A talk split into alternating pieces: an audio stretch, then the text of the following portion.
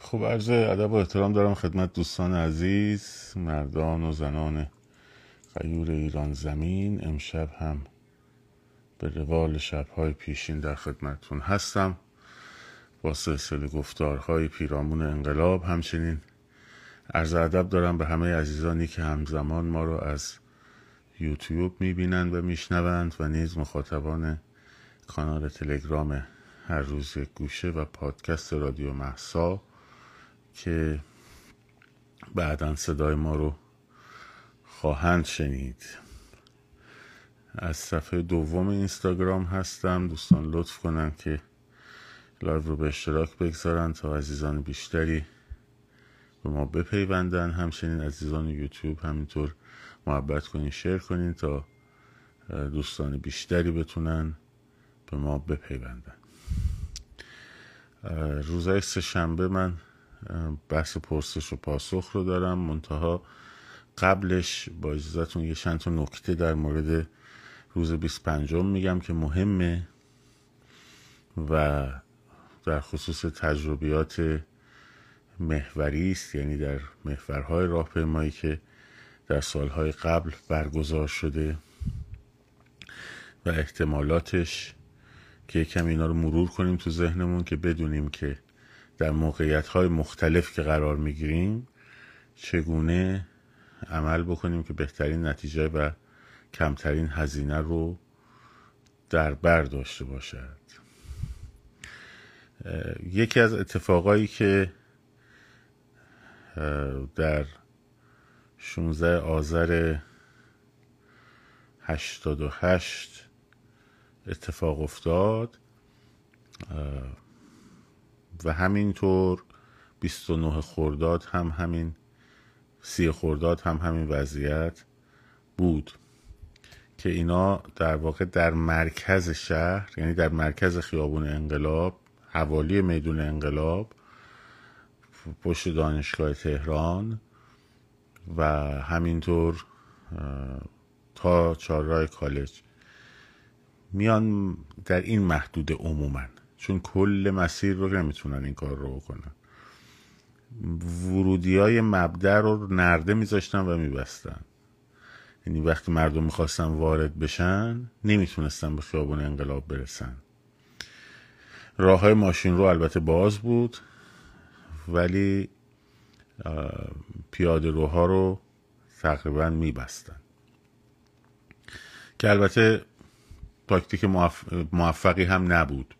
به این دلیل میگم که مردم از مسیرهای موازی استفاده می‌کردن و از کمی دورتر میپیوستن به مسیر اصلی یعنی چی؟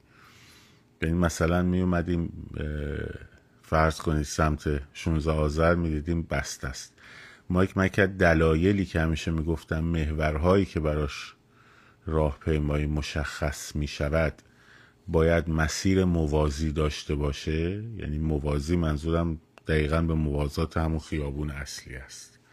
همین بود. الان این مسیر شما در اون منطقه مثلا بولوار کشاورز رو در زل شمالیش دارید. خب یعنی جمعیت می‌رفت نمی‌تونست به پیونده بر میگشت می‌رفت تو بولوار کشاورز. از میدون ولیعصر سعی می‌کرد دوباره بیاد پایین. یا از ویلا فرض کنید. آشورا دقیقا همینجوری تشکیل شد در کالج دیگه. در در واقع خیابون حافظ شمالی تا چهار ولی است و بعد خیابون طالقانی. خیابون طالقانی هم موازی خیابون انقلاب رو شما در واقع دارین. پس اگر رفتین و دیدین مثلا راه بسته است باید برگردین به سمت خیابون های موازی.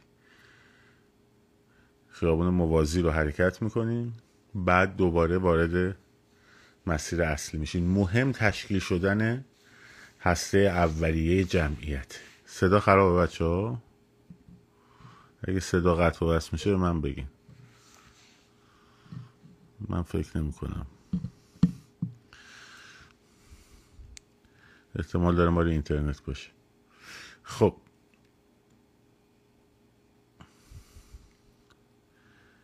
بسیار خوب. احتمالا مشکل اینترنت. اینترنت شماست. پس بنابراین هم مسیرهای موازی می‌تونیم به نفع احسن استفاده کنیم. اگر مسیر بسته بود در اون محور مسیر موازیش میریم و بعد برمیگردیم وارد خیابون اصلی میشیم. نکاتی رو برخی دوستان در ذهنشون هرچند من اینو بارها جواب دادم ولی برای اونایی که واقعا تو ذهنشون سواله یعنی نه اونایی که مثلا دنبال اینن که تجمع رو به هم بریزن یا مثلا پراکنده کنن. اونایی که معمولیت دارن کاری با اونا نداریم.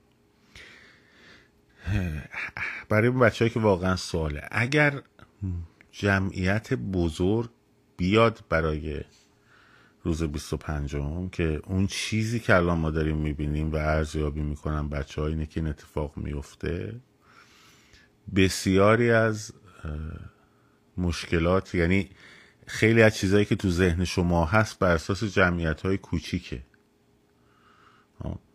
مثلا فرض کنید پنجاه نفر صد نفر در یه محله مثلا در فاز دو اکباتان فرض کنید. خب این به راحتی قابل کنترل دور زد به صلاح محاصره کردن و و الاخر اما وقتی جمعیت های بزرگ از نقاط مختلف به یک محور میپیوندن به خصوص وقتی که قرار شما مشخص نکنید یعنی کاری نکنید که مشخص شه برای این قضیه اومدین. دیشب من گفتم گفتم مثلا در حالت عادی در خیابون بچه ها بدون هجاب تردد می‌کنن. خیلی هم عالیه. ولی اون روز برای اون ساعت و اون زمان خب اگه بی هجاب تردد کنین خب می‌فهمن که احتمال زیاد برای تجمع اومدین دیگه. بنابراین نوع برخوردی که می‌کنن و ممکنه دستگیر کنن و این داستانه احتمالش میره بالا. باید کاری بکنین که نیروی سرکوب نتونه تشخیص بده بین شما و مثلا رهگذران عادی. اگر جمعیت به تعداد بالا اون هسته اولیه رو تشکیل بده و به هم بپیوندن نه حالا چادر احتیاجی نیست. چیز لباس, لباس عادی. خب، به هم بپیوندن دیگه خیلی از اون مشکلاتی که خیلی بچه ها تو ذهنشون هست. آقا اگه مثلا جا معلوم باشه نباشه اینا چه اتفاق؟ اولا که یک محور بزرگ لوکیشن محسوب نمیشه. دوم که موضوع اینه که اصلا پوینت اصلی اینه که اونا نمی‌تونن تشخیص بدن کی برای چه کاری اومده. برای همین وقتی دید اگه جمعیتی هنوز جمعیتون بزرگ نشده یه عده توی جمعیت شروع کردن به شعار دادن بدونید اینا ممکنه که از خودشون باشن. بهشون نپیوندین. خب. تا وقتی جمعیت بزرگ تشکیل نشده تا وقتی جمعیت بزرگ تشکیل نشده شعار ندین. اون کاوری رو که می‌خواین استفاده کنین که مردم نتونن از شما تشخیص بدن که شما مردم عادی هستید یا برای تظاهرات اومدین رو از دست ندینش. وقتی جمعیت بزرگ شد به هم پیوست اون وقت همه کاری انجام میدین. خب، همه کاری انجام میدین. پس بنابراین اینایی که میگن آقا اون روزش معلومه ساعتش معلومه جاش معلومه جنودم فلان بسا همه رو می‌گیرن خب باید توضیح بدن که چجوری توی خیابان انقلاب هر آدمی که داره راه میره در روز در حالت عادی اینا بتونن بگیرن. راجع کردین؟ حالا عزیزانی مثلا ترجیح میدن جلوی در خونهشون مثلا فرض کنید تجمع کنن تظاهرات کنن. برای اون انجام بدن. مشکلی ما نداریم. از نظر ما این مسیر این روش روش درستیه. خب و استدلال هم بابتش هست. دوستان دیگرمون هم باید استدلال بیارن که چگونه با چهار تا محله پنج تا محله شش تا محله می‌تونن در واقع رژیم رو براندازی بکنن. چون تجربه نشون داده با توجه سیستم شبکه‌ای فنسی که در سرکو وجود داره اجازه پیوستن محلات به هم دیگه داده نمیشه. با توجه به جمعیت کمی که در هر محله تشکیل شده. امکان بحث شدن محله به هم نیست. بعدش هم وقتی محله به هم وصل عملا همون اتفاق است که داره میفته دیگه. عملا همون تجمع بزرگ متحرک دیگه در نهایت. این این قضیه.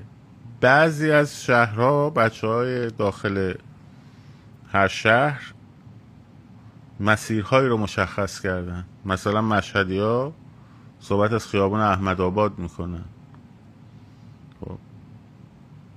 برخی هم صحبت از وکیل آباد می‌کنن. البته بعد از اینجوری که من امروز باشون صحبت کردم بعد از مثل که مراسم مرگ آقا رزاست بعد از اون قراره این کار رو انجام بدن حالا این چیزیه که گفتن مثلا شیرازی ها صحبت پارامونت و چهارراه پارامونت دارین؟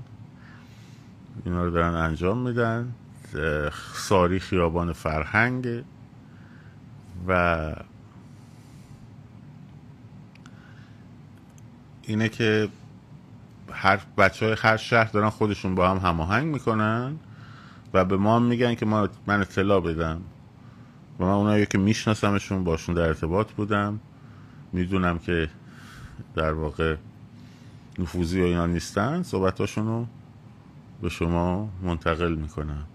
شنیدم بچه های مشهد می‌خوان برای بعد از مراسم مرگ آقا رضا برنامهشون شروع بکنن. مثل گفتم مثلا شاید بعد از ظهر. اونو دیگه خودتون تشخیص میدین. خب. اونو دیگه خودتون تشخیص می‌دید که چه زمانی با توجه به مشهد ها با توجه به مشهد. شرایط خاص مشهد. که روز سالگرد آقا رضاست خودتون تشخیص می‌دید تو ساعت یازده بیاین نمی‌دونم بعدش بیاین. اینا. اون دیگه تشخیص خود بچه هاست داستان. من والا تو زندگیم ندیده بودن با تزریق مگر مثلا سیانورای مثلا حتی هیملر کپسول سیانوری که داده بود به هیتلر که بذار زیر دنش دو تا هم داده بودن میذاشتن استفاده می‌کردن. بعد سم خالص سیانور بود. بعد شما فرض کنید که معمون اومده هزار و صد و خر سال پیش با سوزن با سوزن. سم وارد انگور کرده یه حب انگور. مثلا تا. بعد ایشون خورده اووردوز کرده. حالا اونو ما نمی‌دونیم ولی به هر حال اینجوری میگن ما هم میگیم باش. حالا مسئله ما این نیست. ولی به هر حال این هم مدل هایی که باید ثبت بشه که با, با سوزن. هم از این چه سمی بوده؟ یعنی مرگ موشو بزنی اینجا جواب نمی‌دونم. حالا به هر حال دیگه. وقتی پیغمبرشون با اولاغ بالدار پرواز می‌کنه میره با آسمان ها اینجوری دیگه با اونم خب طبیعیه دیگه. تو دونه انار زدن نمی‌دونم. بر روی. دیگه اینم از این.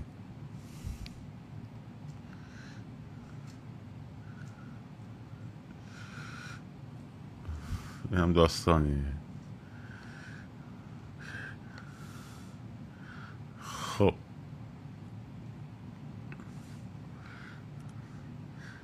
احتمالا اون کسی که انگور رو آورده موتوری بوده. حالا دیگه بگذاریم از داستان آقا رضا. ولی خب احتمالا موتوری بوده اون کسی که انگور رو آورده. خب. پس شهرهای مختلف اون چیزی که خودشون میگن رو من به شما منتقل کردم. در مورد شیراز صحبت چارا پارامونته. در مورد در واقع ساری خیابون فرهنگ مشهد صحبت احمد آباده. و این بچه ها خودشون در حال هماهنگی هستن خب فعلا بذار ما رو داخل کشور متمرکز باشیم ولی خارج کشور فعلا. همین که با هم کشی نگیریم تو خیابون علیه هم دیگه به اصطلاح تظاهرات نکنین. این خودش باز خوبه. این سری تجمعات خارج از کشور علیه همدیگه است تا علیه جمهوری اسلامی. به هر روی روز 25 اون چیزی که الان تجمعات اعتصابات هم داره همین رو نشون میده. آمادگی مردم داره همین رو نشون میده. و یک حرکت عظیمی صورت خواهد گرفت. ما در حالا من اینا رو می‌خواستم بعد از این ماجرای 25 بگم ولی یه اشاره ای فقط می‌کنم. یه اشاره ای می‌کنم. شما در نظر بگیرید یک تونه اتومبیل رو خب که یه نیروی یه موتور خیلی عالی داره و خب اگه یک سیستم ترانسمیشن خوب داشته باشه یک گیربکس خوب جعبه دنده خوب می‌تونه این سیستم انتقال نیرو به چرخها رو خیلی خوب انجام بدونه بدون فشار زیاد به موتور. ماشین با سرعت بالا حرکت می‌کنه و و و اما اگه اون سیستم جعب دنده دچار اخلال باشه ماشین حرکت می‌تونه بکنه ولی فشار زیادی به موتور میاد. خب؟ موتور این انقلاب بچه های داخل ایرانن. درست و اون هزینه ای که دارن می‌کنن و دارن در واقع فشار میارن و موتور اصلی این انقلاب اون بخش در واقع ترانسمیشن اون بخش جعب دنده اون بخش انتقال نیرو اون تشکیلاته. انقلاب ها احتیاج به تشکیلات دارن. خب. و با تشکیلاته که می‌تونن تجمعای خیابونی رو تبدیل کنن به انقلاب. یعنی اعتراض رو تبدیل کنن به انقلاب. اعتصابات رو تبدیل کنن به یک اعتصاب کمرشکن. نه سیستم اعتصاب اعتراضی.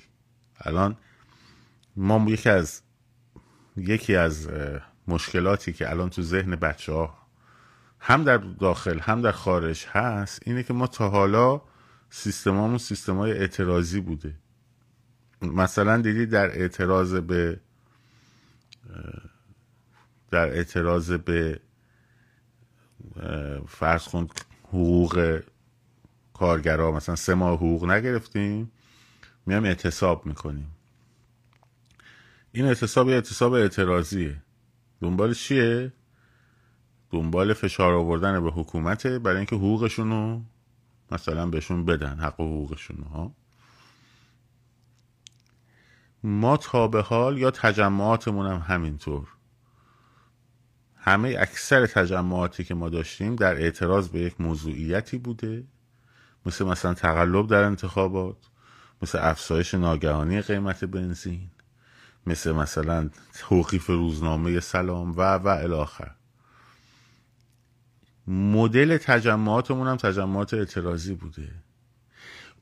اون بخشی که می اومده این اعتراضات رو سعی می‌کرده برسونه به چانه زنی و گرفتن امتیاز خب توی داخل ایران همیشه بوده. مثلا در مورد انتخابات 88 موتور موتور محرک اعتراضات مردم بودن در خیابان و اون بخشی که می‌رفت چانه زنی می‌کرد مثلا ستاد انتخاباتی آقای موسوی آقای کروبی بود مثلا. یا خود آقای موسوی آقای کروبی بودن. ها؟ در درون خود حکومت یه بخش محرک اعتراضی مردم بودن یه بخشی هم چانه زنی می‌کرد که این نقش اون تشکیلات رو ایفا می‌کرد. حالا موفق می‌شد یا موفق نمی‌شد کار نداریم مثلا با اون بحثش. منتها ما این مدل رو عادت کردیم بهش. نوع تجمعاتمون هم تجمعات اعتراضی همیشه بوده.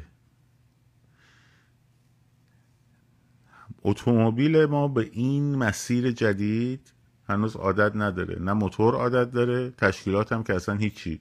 چون الان اون داستان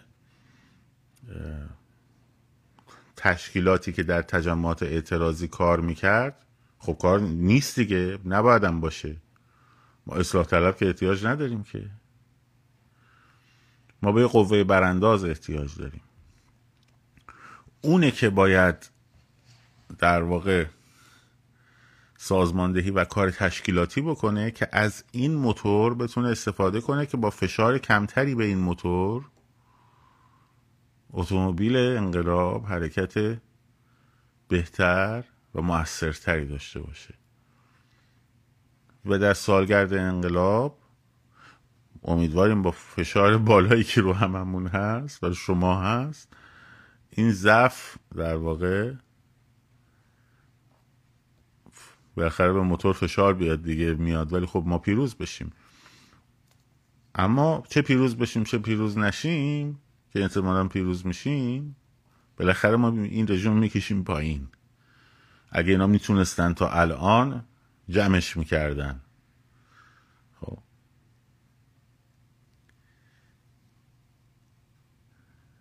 روزی اگرم ما ننویسیم و ما نگوییم تاریخ خواهد گفت که چه نقطه قوت هایی داشتیم و چه نقطه ضعف هایی داشتیم. بنابراین این بچه ها اینو من دارم از این جهت میگم کار تشکیلاتی دیگه یه کاری فراتر از فراخان دادن و نمی‌دونم در برای آینده بعد از سرنگونی و شگونه ایران رو بسازیم و نمی‌دونم ایناست. خب، کار تشکیلاتی مثلا فرض کنید یه چیزی مثل کنگره ملی آفریقا که توی آفریقای جنوبی سالها دهه ها کار تشکیلاتی می‌کرد و آخرش نلسون ماندلا با اون تشکیلات قدرتمندی که پشتش بود تونست که بیاد و حکومت رو جابجا جا بکنه یک اینجور سازمانی و ما احتیاج داریم. خب؟ که این کارش فقط برنامه ریزی برای آینده نیست. برنامه ریزی برای این نقطه تا نقطه سرنگونی هم هست. و این نقطه A تا B کارش هم فقط فراخان و مراخان نیست. حالا با قدرت می‌رویم جلو. خب؟ و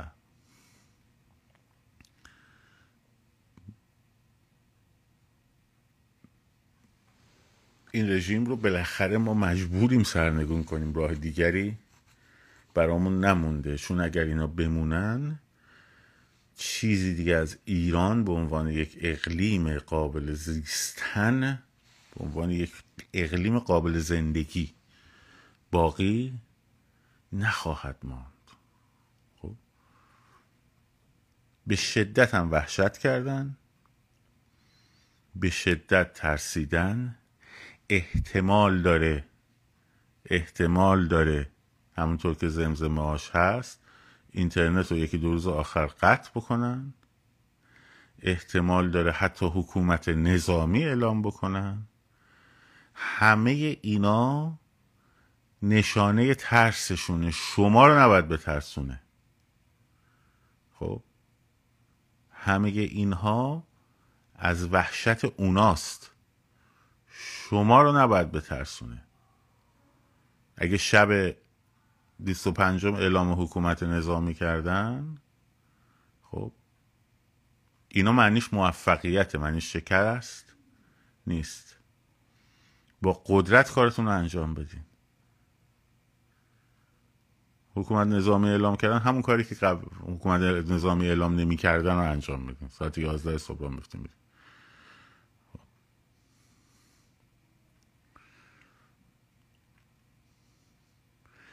همه با هم باید بیایم بیرون.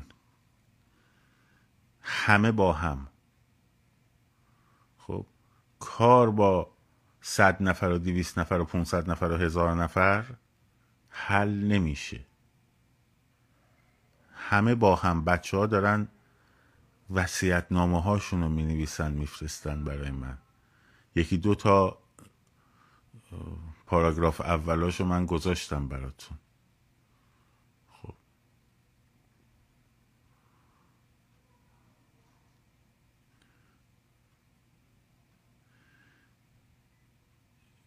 اینه که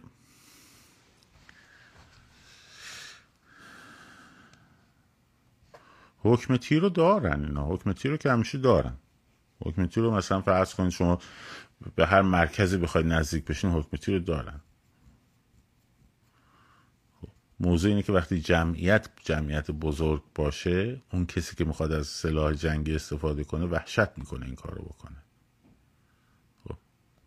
وقتی یه جمعیت عظیمی باشه. با قدرت برین جلو و